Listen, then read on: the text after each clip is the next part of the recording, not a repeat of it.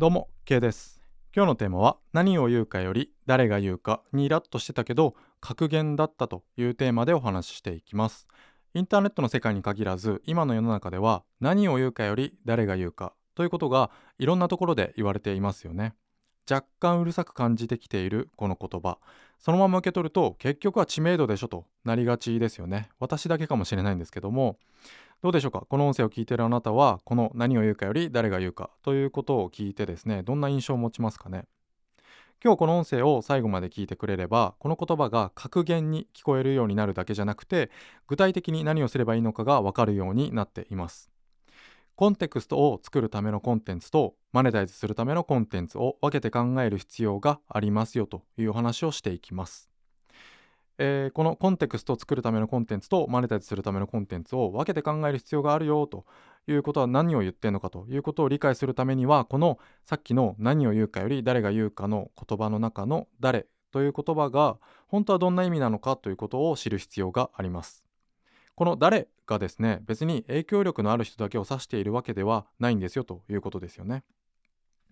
えー、例えばなんか〇〇大学のなんとか教授とかインフルエンサーとかですねこういった影響力のある人、えー、こういった人だけを指している誰という意味ではなくて、えー、コモディティ化していないという意味なんですよね。えその人という区別ができるならそれで、え誰もが誰になれるよという意味なんですよね。そういう意味での何を言うかより誰が言うかという言葉なんですけども実は、えー、凡人にとってはすごく救いの言葉だったということですよね。凡人にとっては救いの言葉、えー、救いの格言だったということですよね。えー、じゃあコモディティ化していないとはどういうことかということなんですけどもまあ、コモディティとは差がないということですよね。えー、商品なら、えー、機能はほぼ一緒で差は値段だけみたいなよく、えー、コモディティ化しているなんていう言葉で使われますけどもこれは人でも一緒なんですよね。え区別ができないとどれだけ知識やスキルがある超エリートの人でも同じような人が集まればですねコモディティ化してしまうんですよね人もコモディティ化してしまうということです例えば企業がですね採用するときに大卒という条件で募集すればまあもちろんそこには大,、うん、大卒の人たちが集まるんですけども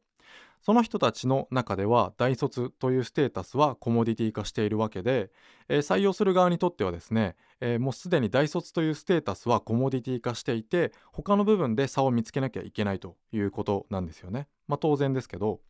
これはですね医者や弁護士その他のあらゆるスキルとか、まあ、そういった資格とかでも一緒なんですよね。司法試験とか難しい試験ありますけどもこれは全部一緒ですよね。結局は、えー、そういう資格を持っている人たちを選ぶのは、えー、お金を払う人なのでお金を払う人からしたらもうすでにコモディティ化しているということなんですよね。まあ身近な例で言うと近場の歯医者、えー、近場の歯医者を選ぶことがあると思うんですけども、えその歯医者というくくりの中から選んでいますよね。この時あなたはどういう判断基準で歯医者さん選びますかね？まあもちろん行ったことあればああそこの歯医者は腕がいいからという実感をもとに多分行ったりすると思うんですけども、えー、最初はですねやっぱり口コミとかそういったもので判断家の近さとかなんか見た目の施設の良さとかそういったことを判断するそういったことをまあ、えー、判断材料として歯医者を選ぶんじゃないのかなと思うんですけども、えー、歯医者というくくりにされていればですね歯医者という資格、えー、そういった存在はもうコモディティ化しているはずだと思います。これはですねやっぱり資本主義の行き着く場所であって仕方がないことなんですよね。やっぱり安いものを、えー、あ違ういいものを安い値段で、えー、こう手に入れようといった風に進化してきた資本主義は結局こういうものも人も全部コモディティ化してしまうということは、えー、仕方がないことなんですよね。つまりですねどんなに何かを極めようとしてもその先にはコモディティ化した、えー、コモディティ化した人たちとの競争が待っているということなんですよね。どんだけ何かのスペシャリストになったとしてもですねその行き着く先には、えー、それ同じようなことをしている人たちとの競争が待っているということです人もコモディティ化してしまうんですよということなんですよねうん、そこはまあ値段とか口コミとか見た目とかっていう微妙な差異でしか判断されない世界すごく厳しい世界なんですよということですよね。まあ、さっきも言いましたけども便利なものをより安く手に入れようとしてきた資本主義の行き着いた場所ということですだからこそ、えー、物質やサービスではない商品コンテンツを人に届けたいと思うなら、まあ、コンテンツの内容ではなくコンテクストから優先して考えることが大切ということです。えー、自分には例えばこれが売れるんだというそう思うコンテンツがあるならすでにそれがあるなら、まあ、それを作って提供していくというのはもちろんいいと思います。でもですねコンテクストがないと売れるものも売れないんですよね。まあ私は、えー、実際にそういった売り上げを上げているという結果がないので、まあ、実績経験に基づいてこういうことを言っているわけでは、えー、ありませんけどもえお金は後からついてくるものというふうにして考えないとですねどうしても、えがっつき感が出てにじみ出てしまうんですよね。お金欲しいお金が欲しいというがっつき感がにじみ出てしまうので、えー、売れるものでも売れなくなってしまうんですよね。コンテクストがないと、えー、コンテクストがないと売れるものも売れなくなるということですね。それを防ぐためには、えー、まずはコンテクストを作るためのコンテンツとマネタイズするためのコンテンツを分けて考えることが欠かせませんよということです。コンテクストとは、まあえー、直訳すると背景とか文脈とかそういった意味ですけどもこういった、えー、インターネットの世界ではコンテクストイコール、まあ、キャラクターみたいな感じで位置づけられていますよね、まあ、他の人と区別するものみたいな感じで位置づけられています。でこのキャラクターですけどもキャラクターイコール人生ではないかと私は思うんですよね。ってことはですよ、えー、コンテクストイコール、えー、人生だということが言言えると思います。コンテクストイコールキャラクター、キャラクターイコール人生であるならば、コンテクストイコール人生ではないかなということです。つまり、その人自身のストーリー、えー、あるいは生き方のことをですね、えー、コンテクストと言えると思うんですよね。でこのコンテクストこれができればですね自動的に届けたいコンテンツっていうのは決まってくると思います、えー、そのストーリーや生き方に沿った、えー、コンテンツを届けたいと思うはずですでですねこのコンテンツが決まればマネタイズの方法も自動的に見えてくるんですよね。えー、 Udemy とか Audible とか Kindle とか他にもノートとか、えー、なんだ個人的にコンテンツ作ったりとか、まあ、YouTube やったりとか、えー、オンラインサロンやったりとかっていういろんな、えー、お金に換える方法っていうのは世の中にたくさんありますけどもこれの中の何をやるかというのは実はどうでもよくて、えまずはコンテクストを作ってそうすれば自動的に届けたいコンテンツは決まります。でコンテンツが決まればマネタイズの方法はそこで、えー、それに合った方法が自動的に見えてくるということなのでまずはここを考える必要はありませんよということですよね。だから、えー、コンテクストを作るためのコンテンツこれを、えー、第一優先で考える必要がありますよということです。え今までの人生でですねなんとなく流されて生きてきた人誰かに、えー、仕組まれたコンテクストの中で勝手に設定されたキャラクター。私はこうではな、えー、こうでならなきゃいけないみたいなこうでなきゃいけないみたいなキャラクターを演じさせられてきた人にとってはですねこれを考えるのは結構大変だと思います。